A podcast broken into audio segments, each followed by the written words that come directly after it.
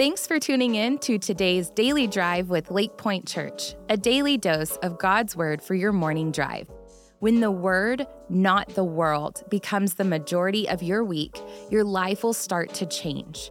For that reason, our prayer is that God will speak to you through today's devotional. For more digital content to feed your faith, visit lakepointe.church slash daily drive. And now let's dive into today's devotional.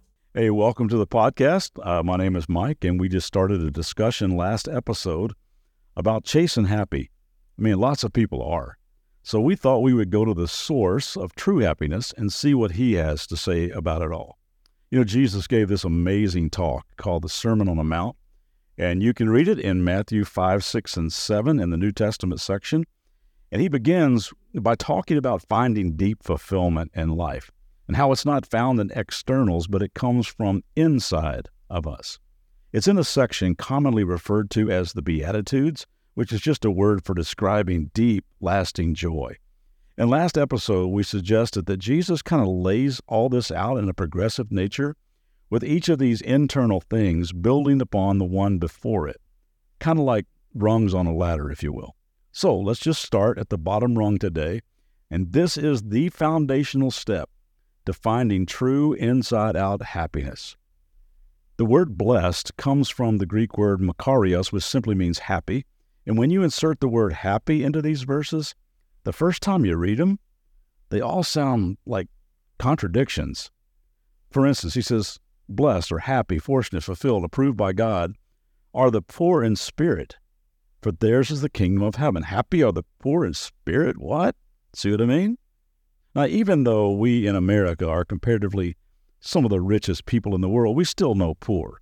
And we know all of its synonyms broke, busted, impoverished, needy, destitute, bankrupt. Some of us have experienced all, all of those. Now, put one of those synonyms with that, that phrase in spirit, and you can see what Jesus is talking about here. He says, Happy, fortunate, blessed are the spiritually busted. Blessed are those who like reach into their spiritual pockets, turn them inside out, and all they got are these little lint balls in there. Been there? Happy are those who will acknowledge that they are spiritually bankrupt and that they have a deep need for God. That's where it all begins. Remember, happiness is not determined by what's happening around you, but rather what's happening in you. And so Jesus says the first thing that ought to be happening in you is a sense of brokenness, a humble acknowledgement that you can't do this life on your own, but you desperately need God. There's an annual contest the Washington Post runs where people submit what's called neologisms, words that are kind of smashed together to form one new word, such as, I like this one, parentnoid. That's the fear of becoming just like your parents. Yogi, the only guy in the yoga class. Crapatite, craving things that are in reality worthless. I like this one, abdicate, to give up all hope of ever having a flat stomach. this one made me laugh. Frisbeetarianism, the belief that when you die, your soul flies up onto the roof and gets stuck there. I like this one. Pokemon, a Jamaican proctologist. right, Pokemon. Uh, here's one I made up after years of working with people. Hypophoniac. That's someone who knows they're sick, but they keep saying, I'm fine. I'm fine.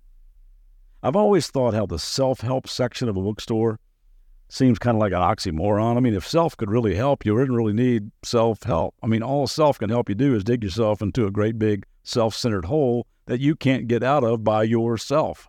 It's a good day, Jesus says, when you realize that you need help beyond yourself.